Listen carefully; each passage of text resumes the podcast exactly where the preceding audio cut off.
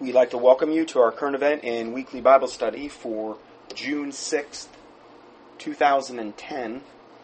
And today we'll be continuing our current event and weekly Bible study series.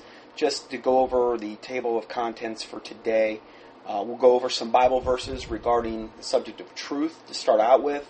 And then we're going to do a rather in depth expose on the whole uh, thing that happened this week with the uh, flotilla, the supposed uh, Gaza Freedom Flotilla that um, Israel had to deal with. We're going to be looking at that from a lot of different angles. And um, then when we're done with that, then we're going to get be looking also at the uh, Gulf oil spill again. We're going to be looking at that some more, some more news I've gotten this week regarding that subject, and then just a variety of topics toward the end uh, we're looking a little bit at this Denver International Airport and the Anubis statue that was just installed there. Uh, we're going to be looking at Comedy Central's um, their blasphemy in this this latest show that they're thinking about debuting called JC, standing for Jesus Christ, and the absolute unbelievable blasphemy regarding that. We're going to be looking at how Obama has um, also um, kicked off Lesbian, Gay, Bi- Bisexual, and Transgendered Month. He's announced Jan- uh, July or June is that month to honor the uh, uh, the lesbians, gays, bisexuals, and transgendered, and then also Gay Day, which just kicked off. It's kicking off as we speak. Um, already has done that at Disney. I believe it was yesterday was the the main day for it, Saturday, and um, just touching on the uh, documentary I was in, Aquarius: The Age of Evil, touching on that at the very end. Uh, this is going to be a rather in-depth study. I really spent a lot of time this week, probably more time this week than I've ever spent on a study. It started literally Sunday night because this information is just pouring in, and it's to the point now where I can hardly even keep up with it.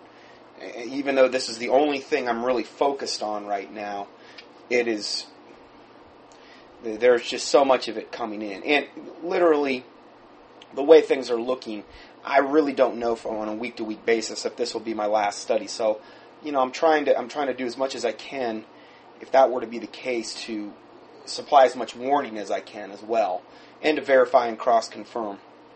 So, just to start off with, here's some Bible verses just regarding the subject of truth. And these come up a lot. I'll have people emailing me, just came up two or three times this week, and they're frustrated at people, their friends or their family, or many times people that call themselves Christians. They don't want to hear any of this type of information. They don't want to uh, want to know about it. They don't want to hear about it. They are content with their knowledge base. They're content with nightly news and with whatever they're getting at church. And they're ignoring a lot of things in the Bible regarding the end times, regarding the strong delusion, regarding the fact that evil men and seducers are going to wax worse and worse, deceiving and being deceived. 2 Timothy 3:13. So these evil men and seducers are waxing meaning growing worse and worse, and their their main objective is to deceive you. The Bible talks about in the latter times some shall depart from the faith, giving heed to seducing spirits and doctrines of devils, speaking lies in hypocrisy, and having their conscience seared with a hot iron. So all of that speaks to deceiving and deception. All of that, you know, departing from the faith, he to seducing spirits, doctrines of devils, these are all lies. And so this is, if we were ever to be on guard, if there was ever a time period that we were supposed to be on guard, now is the time. Now is the time, would be the last time you would ever take at face value what the mainstream, secular, satanically controlled media is telling you. Granted, not to say that every bit of what comes out of secular media is all lies, or it could sometimes be 90% truth and 10% lie, but that's what rat poison is. Rat poison's like, you know, 99% 98 or 99% good rat food and 1 to 2% poison. That's all it takes. Because the Bible says a little leaven leaveneth the whole lump. And um, so we have to really be on guard for this. There's verse after after verse after verse. Jesus Christ said in Matthew 24, the main, main thing that you want to bear in mind regarding the end times is take heed that no man deceive you. We're, we're you know, and again, I, I could sit here and just do a total study on that one thing. But just some, some verses regarding dealing with people that don't care about truth or have no interest in truth. Because a lot of people, I say I've, I've already been there, done it, kind of regarding the subject, and maybe these verses will help you some. Because there comes a time when you stop dealing with people like that. You don't want to waste your effort anymore. And let's just look at these verses. Proverbs 18:13 says, "He that answereth a matter before he heareth it, it is a folly and shame unto him." So the people that, uh, you know, they've already their their minds made up. Don't confuse them with facts; they already know. Now, sometimes I'll get people accusing me of this. The the thing is, is the vast majority of the time that I would ever be accused, I've already seen their argument forty other times and dealt with it. Uh, I get some of these emails I get are you know these just laundry list page after page of all these questions. I don't have time at this point to go through and answer these gigantic emails. And it's not going to matter anyway because that person's mind is absolutely 100% made up. And there's no, I mean, the, the Hebrew roots movement in particular, that's, I would say, where I've gotten the most of those types of questions. Uh, getting a lot on the whole. There's there's a lot been a lot of controversy as of late on the whole British Israelism, black Israelite Hebrew roots movement as well, or, or black Israelite um, movement, meaning they've usurped the 12 tw- tribes of, of, of, the Jews, and uh, a lot of people, or the Seventh day Adventists, a lot from them. Um, I've already done uh, several studies on the Hebrew roots.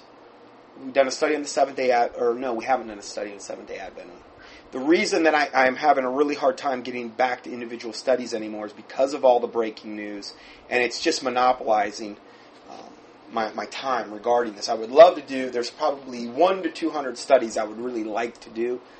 Just don't know if time is ever going to permit that to happen. These other things are more of a of a, an immediate impact on our lives. So, um, he that answereth the matter before he heareth it, it is a folly and a shame on him. This is what you'll typically run into with most of the people you're going to deal with because they've already been brainwashed by the mainstream secular media, or, and I hate to say this, in the lukewarm environment they may be going to regarding the church. Now, not everybody, but I'm talking about the majority. Okay, um, Galatians four sixteen says, "Am I therefore become your enemy because I tell you the truth?" The answer to this question is usually yes. You will become someone's enemy when you tell them the truth. Because they don't have any real interest in the truth. Most people. Not all, but most. So just understand that, that when you become a born again Christian and you start operating in truth, and you start trying to give that truth out to your friends or even the people you've went to church with, most of the time they're going to want nothing to do with it, and they will become your enemy on some level or another. That is common. That is essentially, from my experience, pretty much normal. It's just the way it goes. Jesus Christ said, "Think, think not that I came to bring, uh, came, I not on earth to bring peace, but a sword. And a man's foes will be those of his own household." So that a lot of times will happen too um, with with uh, family members as well. Proverbs, now here's two verses back to back, and when I first saw these as kind of a new Christian, I was really confused about these until I had a pastor explain to me the difference, and I'm going to explain to you the difference right now. Proverbs 26 4 says, Answer not a fool according to his folly, lest thou also be like unto him. Proverbs 26 5, the next verse says, Answer a fool according to his folly, lest he be wise in his own conceit. So those seem to be contradictory. Well, the, the thing is, is when you look at this, what you have to look at is that there is a time that you answer a fool according to his folly, lest he be wise in his own conceit. And then there's a time that you answer not a fool according to his folly, lest thou also be like unto him. Now, let me explain this. Normally, if you're just dealing with somebody for the first time, unless it's just something so outrageous and so nutty, I will tend to engage somebody that's, let's say, they're involved in a cult, okay, and um, Jehovah Witness or whatever, Seventh Day Adventists, which I do call a cult, absolutely, one hundred percent, and I and I can prove that, um, or a cult-like belief system. Many times I will engage them at the beginning, but I will not continue to engage them over and over because all it is is the devil trying to waste your time and burn up your time. They've been warned. If you have given them the information and you've tried to help them and all you've gotten from them is sharp criticism and no willing to yield on any point of truth, then as far as I'm concerned, for the most part, at least this is how it usually works out for me is my work's done. I've done all I can do. I can't the thing you have to understand is you can't help everybody. I can't help everybody. Most people don't want to be helped. Most people want to be deceived. Well, how could you say that? Well, the Bible says, narrow the way which leadeth to life eternal, and few there be that find it. Broad is the way which leadeth to destruction, and many there be that go thereat. Well, if they're on the path to destruction, and that's the way most people are going to go, doesn't that also, can't we just also assume that to mean that most people are deceived? They're on the broad path, they're on the way to destruction, they don't have any real interest in truth. Now, of all times in history, again, we should be, we should be really looking at this and realizing that this is the way things are going to be, that this is what the Bible predicted is going to happen, and it shouldn't be something that, that we get um, all crazy about. Let's just go ahead and read Second Thessalonians chapter 2, starting at verse 3, so we can reiterate this uh, in totality, this whole portion of Scripture, because I'll, I'll quote portions of it, but rarely do I quote the whole thing, because usually I'm in the middle of a study and it's not practical. Verse 3 Let no man deceive you. Again, here we go. First thing, let no man deceive you by any means. For that day shall not come except there come a falling away first, and that the man of sin be revealed. This is regarding even regarding the end times here that that we're moving into. There's going to be a falling away. That that falling away is derived from the word apostia, apostia or apostasy in the Greek, and this is a falling away of literally people that I, I believe are professing to be Christians. There will come a falling away first, and that the man of sin be revealed. Now, the world is also falling away from truth. The, the world is, is also moving more and more and more into deception. And then the man of sin be revealed, meaning the Antichrist. So this is, we're right on the cusp of this happening. The falling away is already in full force. Okay, that's already being has been fulfilled. The man of sin has not been revealed yet. Okay, the son of perdition. And then it goes on to describe the son of perdition, who opposeth and exalteth himself above all that is called God. We know that he's going to go into the temple, he's going to commit the abomination of desolation, most likely at the mid tribulation point, in the middle of the three and a half years. He's going to proclaim himself to be God, and this is called the abomination of desolation. Okay, so he opposeth and exalteth himself above all that is called God. That's confirmation of that abomination of desolation, or that is worship, so that he, as God, sitteth in the temple of God. Again, the abomination of desolation. This is going to be committed in the rebuilt temple in Jerusalem, showing himself that he is God. Well, isn't that always been Satan's plan from the very beginning, even in back going back to Ezekiel when it first describes him being, you know, fall, falling? He said, "I will be like God. I will ascend unto the sides of the north." He wanted to be he wanted to be God, essentially. And it said because of his merchandise and of his beauty, he was lifted up. He must have had, from an angelic standpoint, great possessions. He was very, very beautiful. The Bible refers to him as the anointed cherub that covereth. Most likely covered the throne of God. He was a cherub. He wasn't a standard, uh, like, angel. He was a cherub, which is an angelic being, but there's cherubim, seraphim, angels, archangels. There's different hierarchies. And the cherubs probably being near the very, very, very top. And he got proud. And then he became jealous of God.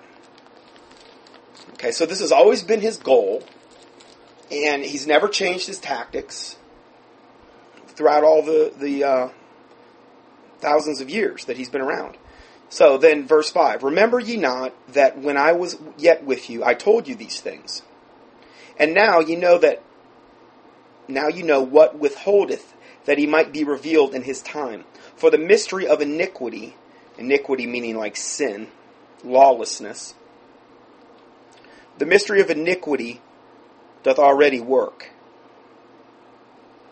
Only he who now letteth will let until he be taken out of the way. This um, is usually referred to as like the Holy Spirit or some type of holy force hindering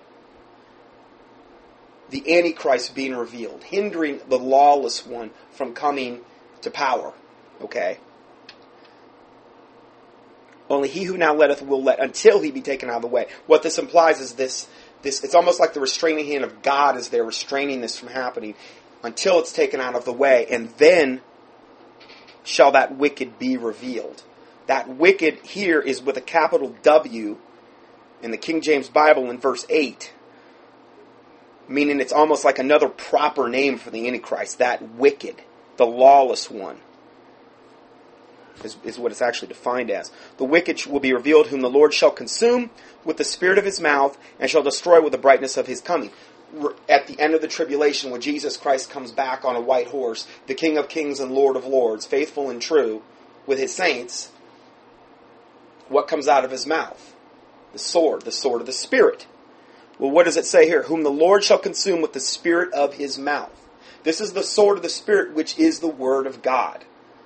So anyway, just to give you a little clarification there. This totally lines up with the Bible, as you can see what we're saying here. Just apply it to Scripture. Verse 9, even him whose coming is after the working of Satan with all power and lying signs and wonders. This is the very chief way that he is going to deceive the whole world. Through lying signs, wonders, and it also mentions miracles. Not only the Antichrist, but the false prophet. And I would imagine every other uh, there's going to be a lot of antichrist, small a, Christ figures around there around the same time, and we're moving into that right now, that are also going to be able to perform miracles and But I think that the Antichrist and the false prophet, by far, will be the most adept and proficient at this high level witchcraft. Why do I say that? Because the essence of the coming one world religion is going to be witchcraft. Who on the planet is going to be the most adept at witchcraft? Well, obviously the Antichrist and the false prophet. That's what we should expect. So, Satan with all power, signs, and lying wonders, and with all deceivableness of unrighteousness in them that perish. Remember, it's deceiving, because they received not the love of the truth, that they might be saved. People are not going to receive the love of the truth. They're going to be deceived, is what it's saying here. And for this cause, God, it says, God shall send them strong delusion, that they should believe a lie, that they might all be damned who believed not the truth, but had pleasure in unrighteousness. So it's very important that I understand that the, the main truth is saved through the Lord Jesus Christ, His death, burial, and resurrection, His finished work. Okay, that is the main truth. Um, but what concerns me is the multitude of professing Christians that seem to be very lukewarm content with their, their position. They're not being fed truth. They're being deceived. They're not being told about these types of issues. that we get into on a week by week basis here. They're not being warned, and they're content in that. And it reminds me of Revelation 3, where it talks about the Laodicean church that they're neither hot nor cold, but they're lukewarm. But yet, they think they're in need of nothing. Yet, God sees them as blind, wretched, weak, naked before Him. They don't see. That's why the Bible says that accounts of thee to buy to uh, buy me eye that thou mayest see. In white raiment, you know, eh, these are things that um, I just don't see being done, or anybody really, uh, most of the the average church having really any desire for. It says God shall send them strong delusion that they should believe a lie. God's going to do it. So again, the whole earmark of the end times, the one thing that we're to be on guard against most of all is being deceived. And a lot of what we get into on a weekly basis, there, I would say the vast majority of professing Christians are deceived about. And they're content to be deceived. And when you try to give them the truth on this, they don't want anything to do with it. It concerns me greatly because I truly wonder are they really you know, I wonder if they're really saved. I don't know. I mean, I, that's between them and God. But all I'm saying is that it doesn't bode well for a person who calls themselves a Christian that wants nothing to do with the truth, that has been content to stay where they're staying. And when the strong delusion really, really starts, which, I mean, it's here, but it's not, we've really seen nothing yet. I've given you a lot of case scenarios of what could happen in the future. But most of that hasn't actually happened full fledged yet. But when that really kicks in, and then you have things thrown into that, like martial law, like let's say a false flag nuclear event, let's say a biological uh, attack, let's say a flu pandemic. Uh, you could go on and on and on. Maitreya, World War III, UFO landings. Who knows what kind of deception is coming down it, it, most likely, there, a good scenario is that this may all happen in, uh, together in a very short time span. If you were Satan, wouldn't that be the way you work things out in order to instill maximum fear and terror and impact? That by itself could change somebody's mindset. They may say, "Oh, I'll never, I'll never buy into any of this." But then, when all this stuff is going down at the same time, and let's say you don't have any food, let's say you don't have any water, let's say you don't have any more money, well, you're going to really need to be rooted and grounded on the solid rock of Jesus Christ in order to be able to bear up and get through that particular time. Now, God always preserves a remnant, always. And yes, I know some will be martyred, and, and the majority may be martyred. I don't really know how the Lord Jesus Christ is going to work it out. But I also have the faith to believe that He can protect us no matter what. And the more prepared we are prior to these events, the better. The Bible says, The prudent man foreseeth the evil and hideth himself. But the simple pass on and are punished. The Bible says to consider the ant because he, so, he stores up his, his food, I'm paraphrasing here, in the, in the summer so that there's, there's food for, you know, in the winter, essentially. And these are things that we should be thinking about regarding protecting our families as well. So it says that they might all be damned who have believed not the truth but had pleasure in unrighteousness. Most of these people have pleasure in staying in their own little world, and the reality is, is they don't even have a clue what's coming upon them. And it could literally start this week, maybe this month, but I doubt we're going to get out of this year. Now, I know I said that about 2009, but there was also a lot of people praying about given things. And this is why I present this stuff on a week to week basis so that Christians can pray about these things, so that they'll know to pray about them. Because without Christians knowing about these things, how would they ever pray about it?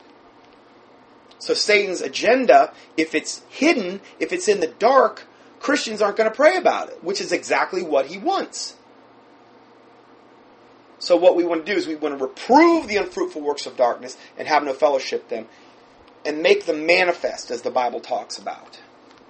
And I'll give you that verse, and I know I've quoted that a lot, but Ephesians 5, 11, 13 through 16, and have no fellowship with the unfruitful works of darkness, but rather reprove them. And again, reprove means to blame, to convince a fault, to make it manifest.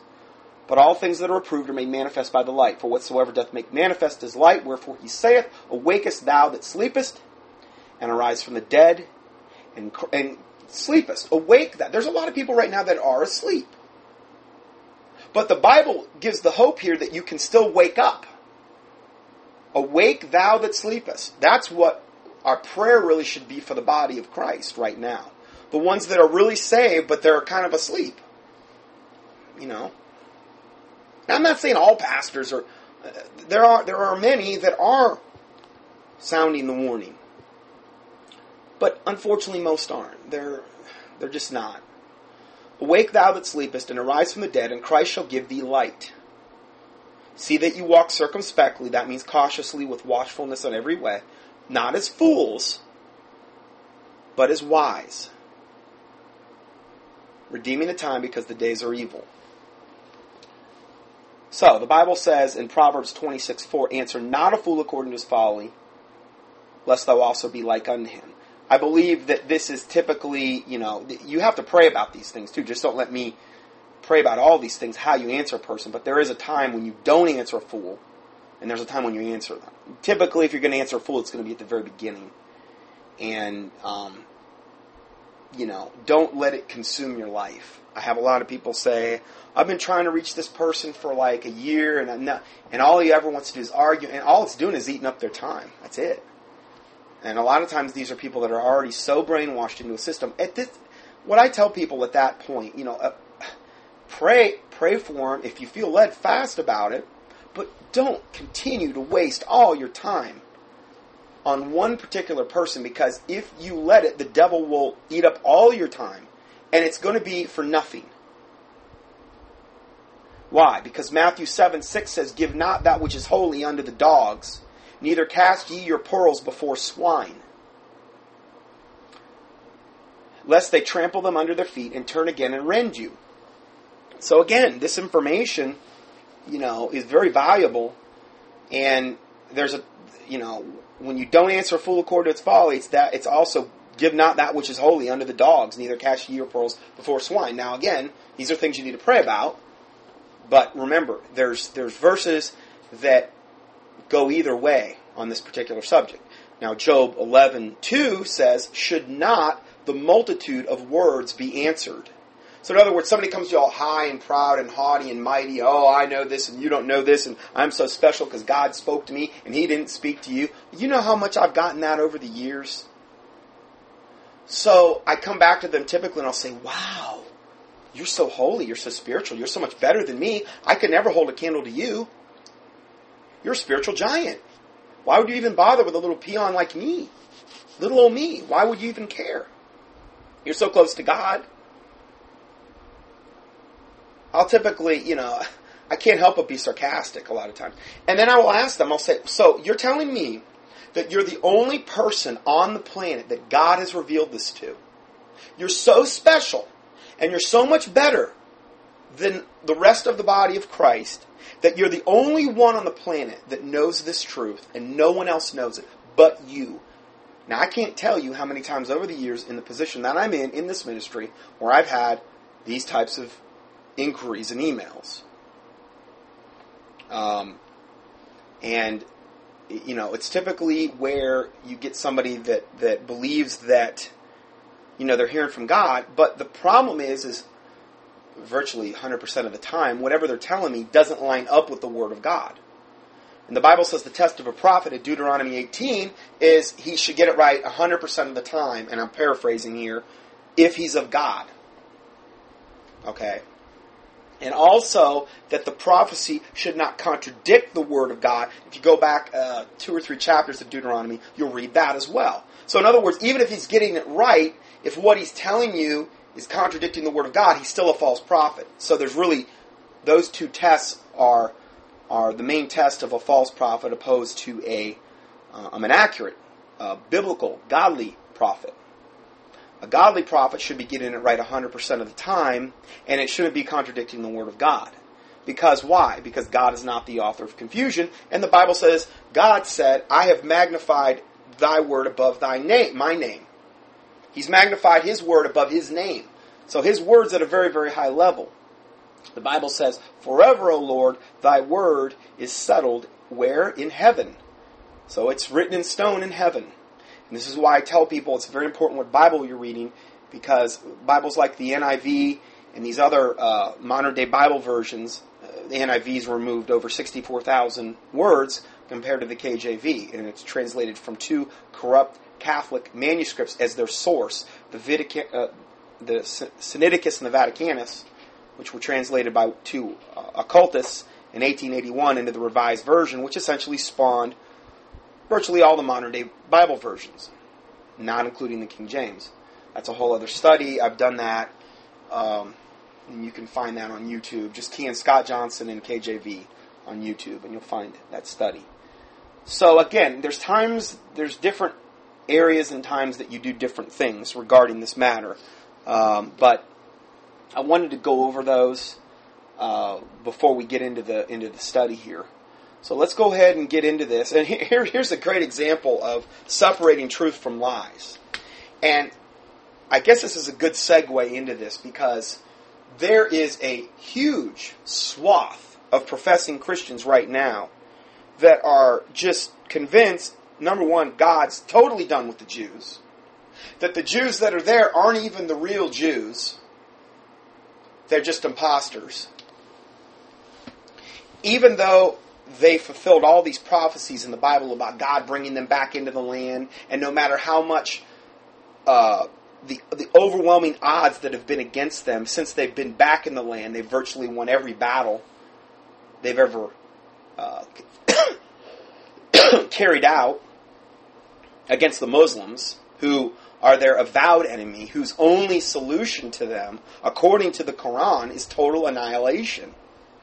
According to all of their whether you could go Yasser Arafat or whatever, you know, mullahs or, or, or whatever person they're following, the only solution for the Islamic Muslim crowd is total annihilation of the Jews. And it's not going to happen. And there's a huge uh, number of professing Christians that are absolutely aligned with the Muslims. Because you got to be on one side or the other. Now, I understand. Israel is not perfect. I understand there are some very, very wicked people in the high level of government in Israel. I understand, and I've done whole studies exposing Judaism, the rabbis, and the Talmud, and the Midrash, and, and the blasphemy they've used against Jesus Christ. But the Bible says that blindness in part has happened to Israel until the fullness of the Gentile come in. The fullness of the Gentile, I believe, is right there, just about there. And I really believe that when the tribulation starts, the emphasis is going to go back to Israel. And I'm saying that based on the book of Daniel and based on the book of Revelation. The Bible gives, you know, the 144,000 in Revelation 7 and in Revelation 14. Uh, it gives them tribe by tribe, Jewish male virgins. If you read both chapters, you can come to really no other conclusion. A lot of people want to spiritualize that. Oh no, it doesn't really mean that. Actually, those are the those those are the big one now is the, is those are actually black people that are actually nothing against black people, but you don't know how many emails I've gotten requesting me to do a study on the he, black Hebrew Israelites that claim, oh, this one from like this tribe from wherever Jamaica is this tribe, and they're superimposing it. God is not the author of confusion. If that was the case, why didn't he put them in Israel to begin with? Or no, it's the British Israelism. We've we've replaced the Jews. God's done with the Jews, and we're, you know, in fact, God hates them. You know, I've heard all kind of things about that. And if you doubt this, just read just read Romans ten. Read Romans ten and you know hopefully that'll that'll clear it up for you. Romans nine too, you can you can read that.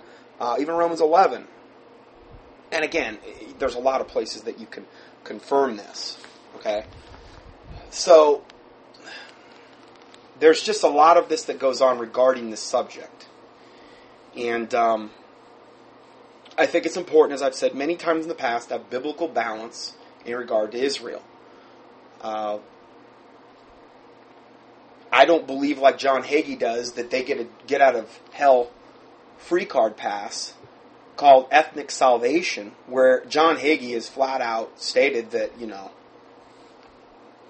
and people like him that believe in ethnic salvation, that they don't need the gospel. They're, they're going to heaven just by virtue of being, you know, Jews. Well, that's ridiculous. You know, and I'm not also going to then go to the other extreme where I condemn the whole race and just lump, throw the baby out with the bathwater and lump them all in with the wicked uh, Illuminati Zionists like the Rothschilds and the Rockefellers and all these these bloodline Luciferians who claim to be Jews, but the Bible says they call themselves Jews, but they themselves are of the synagogue of Satan. They're not real Jews in God's eyes. So, again, you can do a whole study on that. I've, I've gotten into this in many other studies in the past. I just wanted to touch on that. This whole thing that happened this week regarding, and it really happened right after the last study I did, uh, regarding this Free Gaza flotilla and the, and the ship that got boarded, the Mavi Marama, and these IDF soldiers. Well, I put out an email right when this happened because I looked at the footage uh, that I was getting and I said, well, this is overwhelming. Obviously, what happened is, uh, and, and, most of you are all, all going to know this.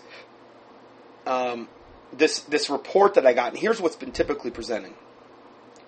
Video. This was a video taken by IDF naval boat. Boat shows the passengers of the Mavi Marama, one of the ships of the Free Gaza flotilla, violently attacking IDF soldiers. Actually, I'm sorry, this isn't the typical. This is the truth.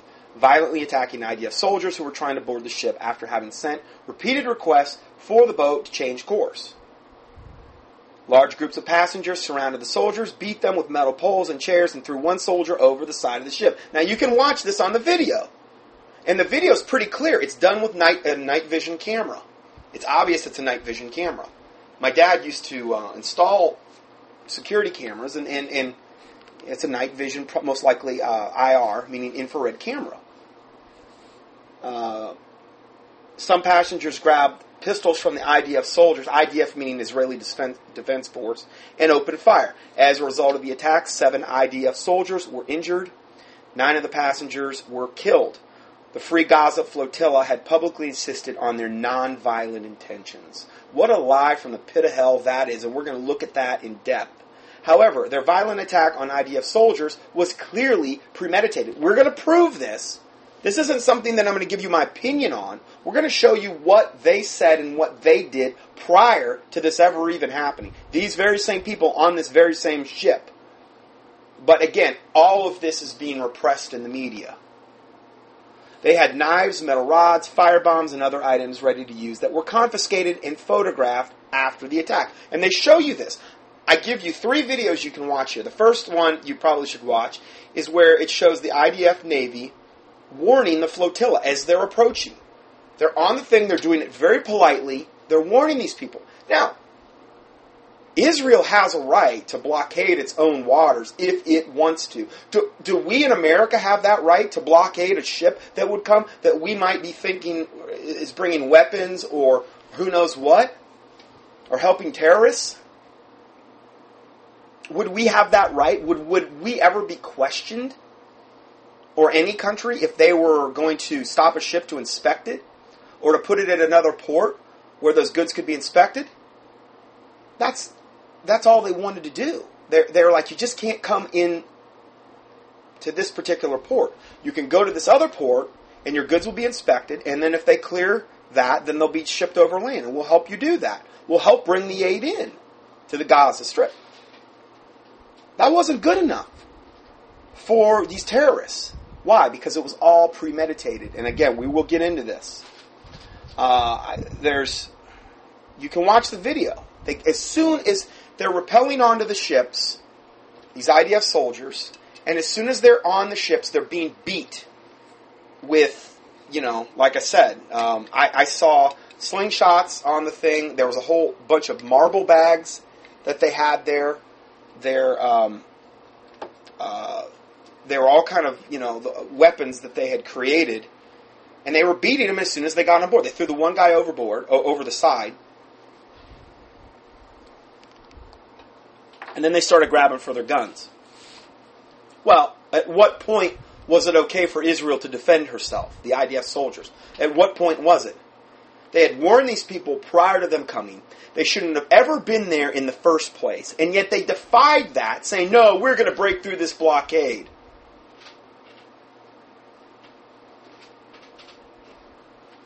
What right do they have to do to break their laws? They're not even in their country.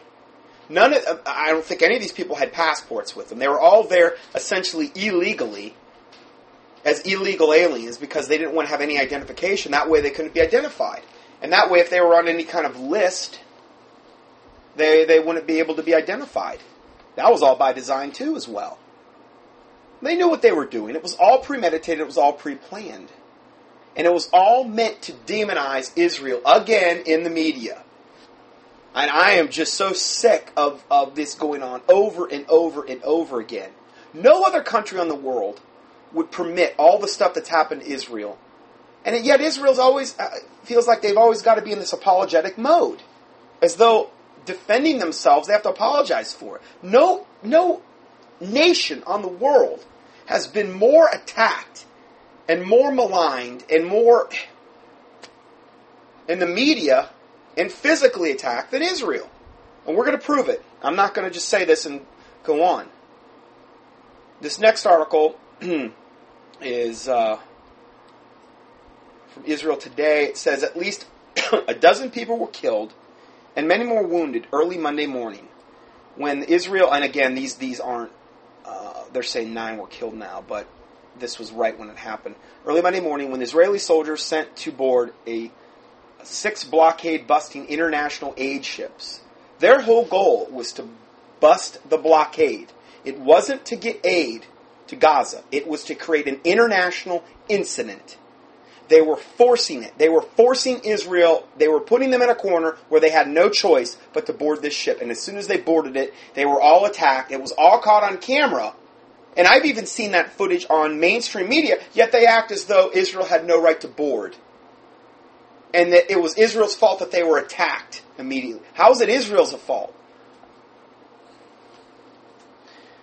I, the Muslim religion, and I've, I've done studies on this before, is the most hypocritical bunch of liars I have ever seen on planet Earth. Lying is part and parcel of that religion. And I'm going to prove it today with quotes from their own unholy books. The aid ship set off from Turkey during the weekend, insisting that their cargo was desperately needed by residents of Gaza, despite the fact that Gaza is receiving many more times humanitarian aid each week via Israel. They don't need this, this desperately needed aid. That was a big lie from the pit of hell, too. Israel's sending them many more times this amount in humanitarian aid. Israel! They're giving their enemies aid, but it's not bullets and things like that, but it's, it's humanitarian aid. But again, Israel, Israel gets no credit for that at all. No. They're demonized. The ships were also carrying many items Israel is trying to keep out of Gaza because they have been used in the past by Hamas to to build rockets and bunkers. Well, that seems pretty reasonable, doesn't it? Why would you want to let uh, material in that was going to be used to build bunkers or rockets or whatever? The flotilla organizers originally said they would not use violence if confronted by the Israeli Navy, but they're liars. And it's okay for them to be a liar according to their unholy books, and we'll get into that eventually. But an Israeli army spokesman said that the first soldier over the side of the main flotilla ship uh, after it ignored radio calls to halt, was immediately stabbed in the chest. The first soldier was immediately stabbed in the chest. The spokesman said that in addition to many activists wielding knives and metal bars, and again, you can see this right on the video. And this is a video I saw on mainstream news as well. At least two were armed with guns, uh, forcing the Israeli troops to use deadly force to seize control of ships. Well, they, they may have got the guns from uh, the uh, these IDF troops that they disabled, it's hard to say in, in a battle or a melee exactly where exactly they got the guns. Fact, the fact remains is they were beating them with, with rods and they had slingshots and all kind of stuff right as they were rappelling onto the ship. In addition to the dozen or so fatalities among the activists, Some 50 were wounded and transferred to Israeli hospitals for treatment. At least 10 Israeli soldiers were also wounded too seriously. This was not a peace mission. It was an act of terror, said IDF spokesman Colonel Avi Binnenheim. In, a, in an address to the press later in the morning, Deputy Foreign Minister Danny Ayalon called the incident, quote, a premeditated and outrageous provocation. He said Israeli troops had found many weapons prepared beforehand for use against Israeli forces aboard the ships. It was an ambush for Israeli soldiers. Now, when I watched this all originally, it was so obvious that this is exactly what had happened. It wasn't even a question. You have the video to prove it. You know how the Muslims are. You could just assume that if they're going to do anything regarding Israel, that they're going to try to make themselves look like, oh, the poor Muslims. We just wanted to get this humanitarian aid in there. Our intentions were pure, pure as the driven snow. Rebecca of Sunnybrook Farm intentions. But they're liars.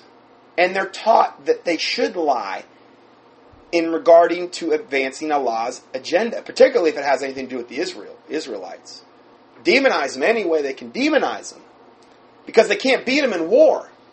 So what they're trying to do right now is get the whole world turned against Israel. And the Bible, you know, pretty much predicts that's going to happen at one, one point or another. And this is this is further proof and further confirmation of the Bible. Going further, Ayalon said the presence of weapons aboard the ships only further demonstrated that the flotilla's purpose was not humanitarian.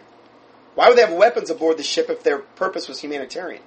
For weeks leading up to the launch of the flotilla, Israel told its organizers in the Free Gaza movement that many tons of humanitarian aid were entering Gaza every day. It was telling them, we're giving them humanitarian aid, and that Israel would gladly add the permitted goods they had collected to the aid truck convoys. Uh, so they told them they would do that, but it wasn't good enough. But Ayalon said Israel was repeatedly informed that the Free Gaza movement first and foremost intended to break the Israeli maritime blockade on Gaza and its Hamas rulers. So, in other words, they were going to usurp their illegal, ungodly selves on this blockade and break it. They were going to enforce their whims and ways onto Israel. And Israel said, No, no, you're not going to. You don't have any right. I mean, it was beyond reasonable what Israel was asking and the proposals they made. But it wasn't good enough for them. It wasn't good enough. I, I just showed uh, Nunette and Taylor the, the video for um, when they were being warned prior this Mavi Marana ship, prior to them coming, this very, very nice warning that the IDF was trying to give them, stating them what they already knew, and yet they still came through this. And I want you to hear it as well because the, the, is, the uh, Israelis are smart because they're recording everything. And therefore, there was only Granted, I know they're being demonized in the news, which is unbelievable because all you have to do is watch the video footage to understand that this is an absolute farce in, in travesty of justice. But they've got everything recorded, and they're smart because, you know, they, they can show you this and it, it proves to you what's actually really going on, but it's all being ignored in the, in the mainstream media. Let's just go ahead and listen to this right now, and uh, we'll hear what they said to him right prior to coming into port here. An area of hostilities which is under a. Okay, sorry about that. I'm trying to get this so you hear the whole thing.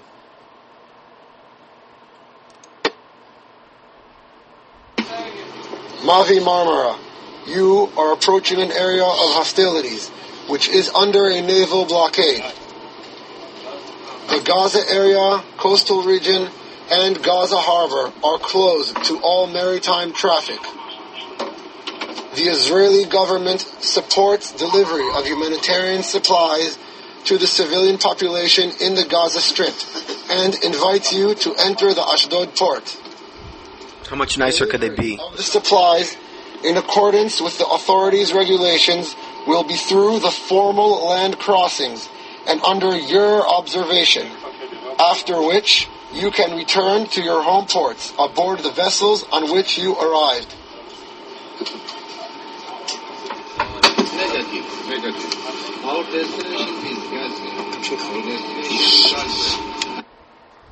Okay, so that was. I mean, you're you're watching the literally the bridge of the ship of of the IDF, where they're telling how much more nicer and above board could they be? I mean, these people knew that this was off limits. They knew, and and Israel knew they were on their way, and yet they were still nice to them. You know, it's just it's unbelievable what what has went on here, and yet again, the mainstream media is just totally ignoring all this stuff. I haven't been I haven't seen one person be able to debunk these videos, uh, not one. So going back to this article, it said that um, uh, again they found many weapons on the ships afterward, and again the other video actually photographs all the weapons they were once once the battle was was over. They got all the weapons together, and you see all of them on the on the top of the ship that they're that they're photographing, and and you're seeing this firsthand. I mean, it's not something that it would make sense. You know, you see these people beating these IDF soldiers as soon as they get on board. They're throwing stuff at them as they're rappelling down the ropes. And you saw the kind of warning they got. It wasn't like they were trying to provoke something. But this is what Muslims do. Okay? And I know you could say, well, I have a Muslim friend, he's not like this. Well, he's not reading his Quran or following it. Because they should be doing this if they're going to follow the Quran. They should make holy war or jihad against the unbelievers and kill them according to the Quran and these other, you know, people that, that are leaders in this movement. That's what the Quran teaches. And we'll look at that too in this study. Now, I've done several teachings on the hypocrisy of the Islamic Muslim religion. It knows no end. It truly does. It does no, knows no end. Uh, so the, the, the main goal here was for them to break the uh, Israeli maritime blockade. Now, I've said the mainstream media has really led the way regarding this. There's been universal condemnation from tons and tons of countries, the United Nations, you know, Turkey, which is where the blockade originated from, all the Muslim world, they're having riots, things of this nature. And I've also seen uh, Christian organizations and alternative news, many, uh, almost virtually every one of the alternative news sources that I cite are, are absolutely on the side of, um, of the United Nations and, and the Muslims. Absolutely. They're in universe. In fact, the, the head of the spear, at the spear tip of this, I would have to say Alex Jones's website is at the tip of the spear regarding this, and that Paul Craig Watson guy or whatever. He's wrote all kind of things, and I thought to myself, are, are, are you guys insane? Did you watch the videos? I sent them all the footage, got no response whatsoever. So, you know, I'll tell you, I, I glean stuff from, from Alex Jones, but um, I tell you,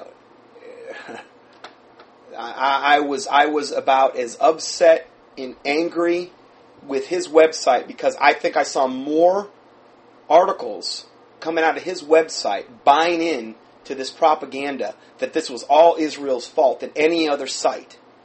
So I, you know, Joe Alex, you're you're in. Uh, I don't know. I think you're in grave danger in God's eyes if you continue this trend. I really do. I believe that. Uh, and I'm going to prove that later in the study. We're going to go into that particular subject. And I've gone into that subject before in the past, but um, I, I, couldn't warn Alex Jones more more harshly or more sternly that, that he needs to get the get his facts straight and he needs to to uh, uh, back off because also understand when you align yourself with the Muslims and Islam, not only are you aligning yourself with the United Nations and almost all new New World Order organizations and New Agers. I'm on a lot of different. I, I reference New Ager uh, websites for for to see where they're at, where are they at in their agenda, and there's almost a universal condemnation always of Israel. Always, you're going to see that. You're also you're obviously going to get universal condemnation from Muslims, and and but most of the free world is is in a condemning Israel mode. Totally throwing out the baby with the bathwater type of mode. But also, please bear in mind, who are two of the other figures that have always offered almost universal condemnation of Israel? Benjamin Creme and Maitreya. You go up their website, you can do keyword searches for Israel, and, and it is always, always, always they are aligning themselves with the Muslim in the Islamic movement. Every single time. Universal condemnation of Israel. Israel is the bane of all existence. They're the reason this world, they're a big, gigantic reason this world is the way it is. And they, they have to stop. And they have to be, the reality is, is if they said what they really meant, they would say they have to be eliminated. Why would why would Satan want Israel to be wiped off the planet? Didn't he kind of try that with Hitler? Okay, didn't he kind of already do that once? Why would he want to do that? Well, obviously, so that the Bible, in the, uh, particularly the book of Revelation, could not be fulfilled. There's a lot of references to the Jews, whether it be the 144,000, the 12 tribes, and these types of things. There's a lot of references to the Jews in the book of Revelation. Well, if if Satan could somehow find a way to totally annihilate the Jews prior to the tribulation, well, then the book of Revelation could never come to pass. It could never be true. So that's what he's focusing in on right now. He's desperately trying to prove the word of God wrong. But remember, God is always a hundred steps ahead of Satan. He's essentially using him to do his bidding. Okay, so it's never going to happen. But people need to understand the big picture of why is there this demonization going on. Here's the next article. The flotilla, organi- uh, this is, um, I'll just start reading. Organizers of this flotilla, this Islamic flotilla that was trying to break, break through this Israeli naval blockade of Gaza, they were using children as human shields to keep Israel from attacking the boats. Chairman Bulent Yildirim of the Turkish Humanitarian Relief Foundation, known by its Turkish uni- initials as IHH, said so. He said so. Not the Israelis. He said so. During an interview on the group's website, in which he was ho- seen holding a baby that was on board the boat Mavi Marama, which is the boat that the, this attack took place on. Organizers have expressed a wish that any confrontation between the boats and the Israeli Navy take place during the day for better media coverage. They expected the confrontation to take place during the daylight hours Monday morning, but the Israeli Navy intercepted the lead ship late Sunday night. Now, this isn't the IDF or Israel saying this. This is, I don't know why they would even admit to this but this is from this the, the essentially the IHH, which were the ones behind the goods and behind this flotilla, the Turkish Humanitarian Relief Foundation. This was from the chairman. He said this, Bulent Yildirim. And I again, I give you the links to all these things. You can check them all out. He was seen holding a baby on board, and they. This is typical I had this person that one of the reasons I checked into this further is because I had this this uh, person emailed me this week, and he said, "Look at what the Jews do. They they they use um, they attack these civilian sites and they attack Muslim women and children and all these other things." And I emailed him back. I said, "The only reason that any women or children have ever been killed in IDF attacks is because the Muslims preposition them there and make sure they're there so that they can get maximum media coverage. They'll launch rockets right out of, of a school or they'll launch rockets right from an area where there's women and children and when the IDF retaliate, then women and children get killed. But that's, that's, that's Israel's fault. Do you understand? They're so slime buckety that that is what they do. They'll put women and children in harm's way in order to, to and they don't care if they get killed. In fact, the more they get killed, the better, because they figure, oh, these are sacrifices to Allah. Allah is pleased. This and that. These people are are particularly the ones at, at the top, they are, they are truly demon possessed. That's the only conclusion I could come to. But Israel is the, is the one that gets the blame for the very things that the Muslim terrorists are guilty of. The, these organizers of, the, uh, of this uh, flotilla they said they expected the confrontation and they knew there was going to be a confrontation. Why? Because they were going to make sure there was a confrontation because they were not going to stop. They were going to break through the blockade. They wanted an international incident. It was all predetermined. It was all pre-planned. They expected the confrontation to take place during the daylight hours Monday morning, but Israeli Navy intercepted the lead ship late Sunday night. Now, where do we have other proof that this has happened in the past? This article is from last year, uh, January 15th. It's entitled Hamas Uses Children, the United Nations, and the Press as Human Shields in Gaza. In other words, they, they've done this for, for, this is standard coward battle tactics for the Islamics. This is what they do. In order to avoid civilian casualties, Israel sends warning messages before attacking terrorist targets, advising civilians to leave. Again, what more could they do? Israel prefers to attack empty buildings used to manufacture rockets, even taking into consideration that terrorists too will be warned and their lives will be spared. Hamas, on the other hand, which is the Israeli terror or the Islamic terrorists, Hamas, on the other hand, calls on civilians to come and protect with their bodies the precise locations they expect Israel to attack. Since they know Israel will usually strike from the air, they send the children to the roofs to prevent the Air Force from targeting that building. This is what they do. They will do and say anything in order to advance their wicked Islamic agenda. They will put children right in the line of fire.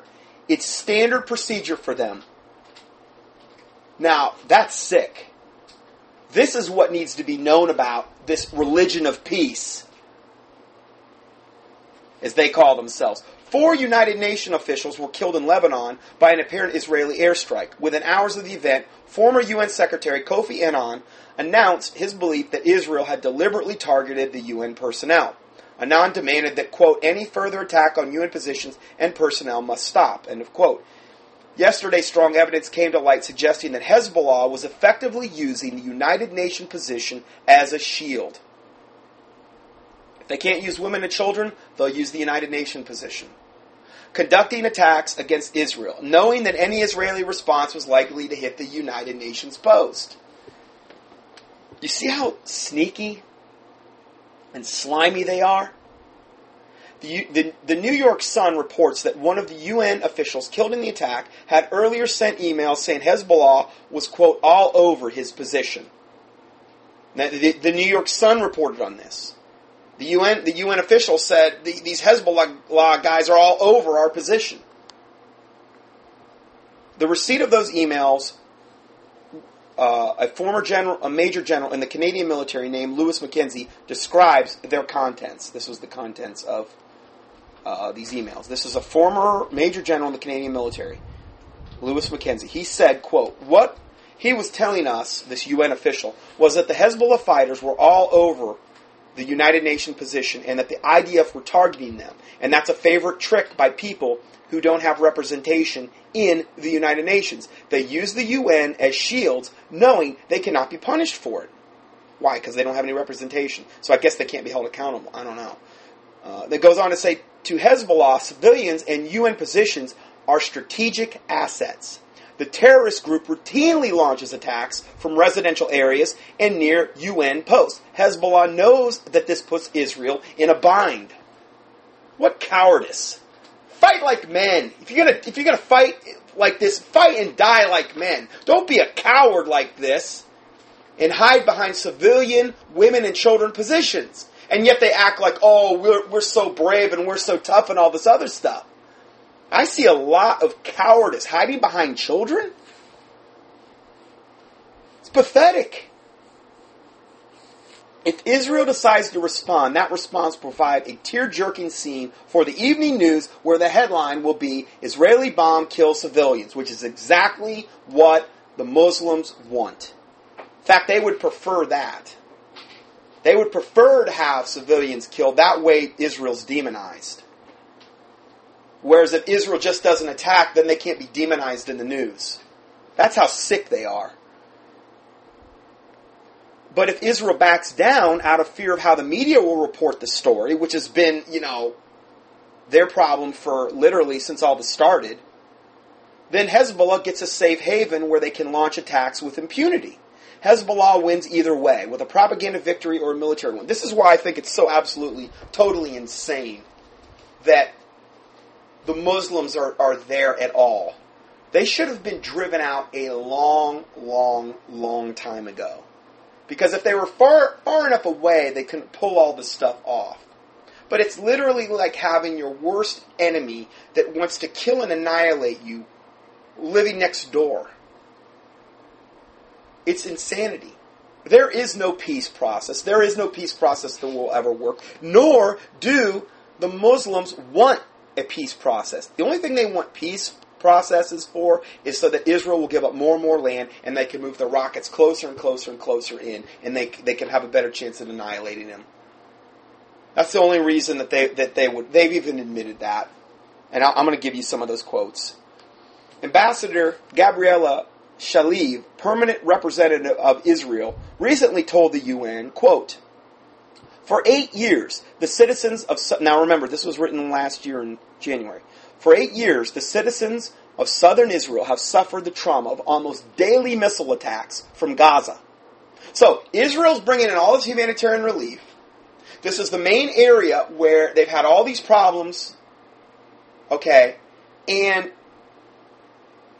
Israel is rewarded for letting these people live in Gaza and bringing in this humanitarian aid with constant daily missile attacks. And they wonder why there might be a naval blockade up to the Gaza waters. Oh, those wicked Israelis, how could they possibly do this? They're preventing humanitarian aid.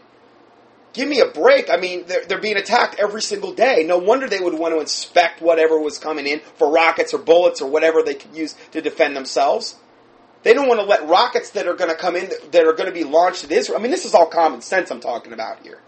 This is this is kindergarten common sense, but yet it's totally ignored in the mainstream media and by a lot of uh, by a lot of the alternative media, and like I just referenced, Alex Jones and a lot of these other ones. And the New Age movement is universally against them, and Maitreya and Creme are universally against them. I mean, look whose side you're you're siding with if you're on the side of the Muslims not just the Muslim side you're on, you're on all this other wickedness as well, or aligned with them. For eight years, at the time of this writing, more than 8,000 rockets and mortar shells have targeted Israeli towns and villages. For eight years, the residents of these towns have had a bare 15 seconds to hurry with their children and their elderly to find cover before the rockets and missiles landed on their houses and schools. No state would permit such attacks on its citizens, nor should it. But yet Israel has to endure this. Israel is the exception to the rule. In fact, if Israel doesn't allow it, they're the bane of all humanity. This is beyond insanity. I, I want you to understand how insane this is. Because I think it's important to God, too, that we understand how insane this is. Not just to get mad about it, but to righteously, indignantly pray about this. To be angry and sin not. But this is something that, that should anger you. Because it's such a travesty of justice. I mean, I don't know about you, but whenever I see injustice being committed, I don't care where it's at. I just, I, I can't help but get mad. I, I abhor injustice. Now, I'm not saying we should go around and cuss and do all this other stuff. But I'm saying direct that anger into prayer. That's where I believe God wants us directing it. And I'm telling you right now, I, I if I get righteous indignant in prayer, I, I literally, I, the, those types of prayers, I have seen God answer almost more than any other prayer I've ever prayed. I'm not saying that should be always the way we pray, but there's certain things, you know, the God, Bible says God is angry with the wicked every day. And these are things that should get us upset and should get us motivated to pray about. Going further, it says Hamas has no interest in making peace with the enemy. For Hamas, peace is the enemy. Again, peace is their enemy. They don't want peace. Its only interest is in establishing a regime of tyranny for Gazans and a terror for the Israelis. So that's it. So now let's look at some quotes from the Islamic Quran. These these will get you feeling good. Surah 3360, which is like a book, and this is their, their verse for the book in the Quran. What does Surah 3360 say? Allah, who is the fallen angelic moon god and not the God of the Bible, and we've proved this in times past as well, Allah has cursed the unbelievers and proposed them for a blazing hell. Unbelievers in Islam. That's what Islam thinks about you if you're a Christian. Or anyone that doesn't believe as the Quran teaches. Uh, what does Surah 41.14 say? Unbelievers are enemies of Allah, and they will all roast in hell. Surah 48.29 Muhammad is Allah's prophet. Those who follow him are ruthless to unbelievers. So, in other words, if you're following the Quran and you're being a good little Islamic whatever, you're supposed to be ruthless to unbelievers. Well, I know a lot of Muslims and they're not like that. Well, they're not following the Quran. They're just a lukewarm Muslim if they were being fundamental to their faith, like a fundamental Christian is, fundamental to the Word of God, if they were being fundamental to the Quran, they should be doing this. It shouldn't be the exception to the rule, it should be the way it's done. Strapping on a nail bomb and going in and, and, and blowing yourself up in an Israeli cafe should be what they're doing. That verse ends by saying, well, let, me read it again. Uh, Those who follow him, meaning Allah, are ruthless to the unbelievers, through them, Allah seeks to enrage the unbelievers. Now, notice that. Allah seeks to enrage. Doesn't this enrage you?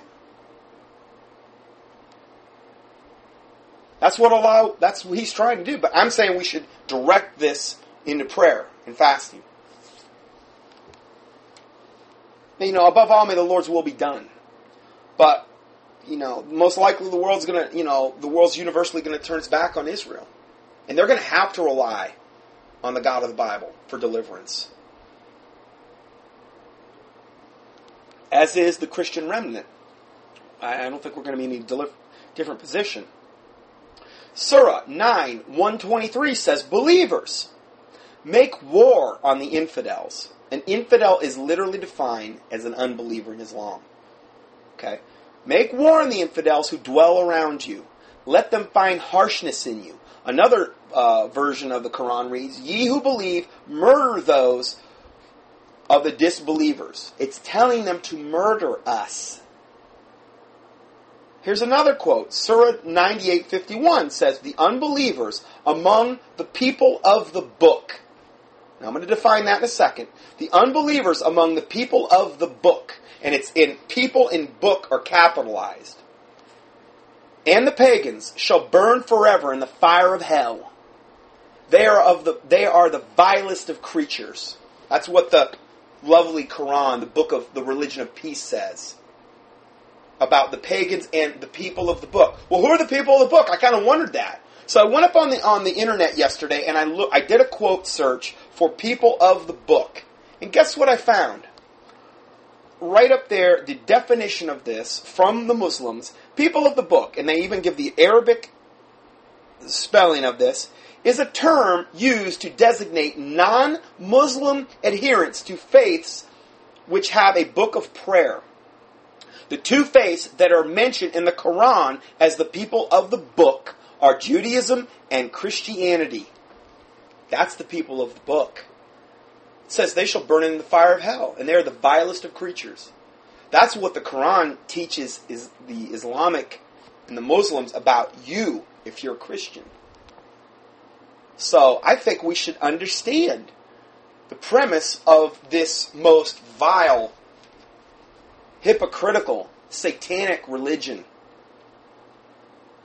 I mean, I pray that their souls be saved, if it be possible. But I also do not want them to prosper in their wickedness. I give you a link here to uh, contact your your U.S. representative and your two senators and ask them to strongly support the efforts by Israel to protect themselves from the Islamic terrorist activity in the Gaza Strip. In other words, if there's no public outcry at all in America, that's going to basically give um, our administration the green light to say, well, you know, we're, we, we can turn against Israel because none of the Christians care anymore. And, and again, they gauge public outcry. I know a lot of people say, oh, we shouldn't even be worried about any of that or this or that. Well, okay, maybe you shouldn't. Maybe God's told you don't worry about it. Okay, I'm not going to speak on God's behalf. But if you do do this, you're at least sending them a clear signal that there are people that do care about this particular thing. I'm going to go ahead and end part one there. We're going to go to part two next.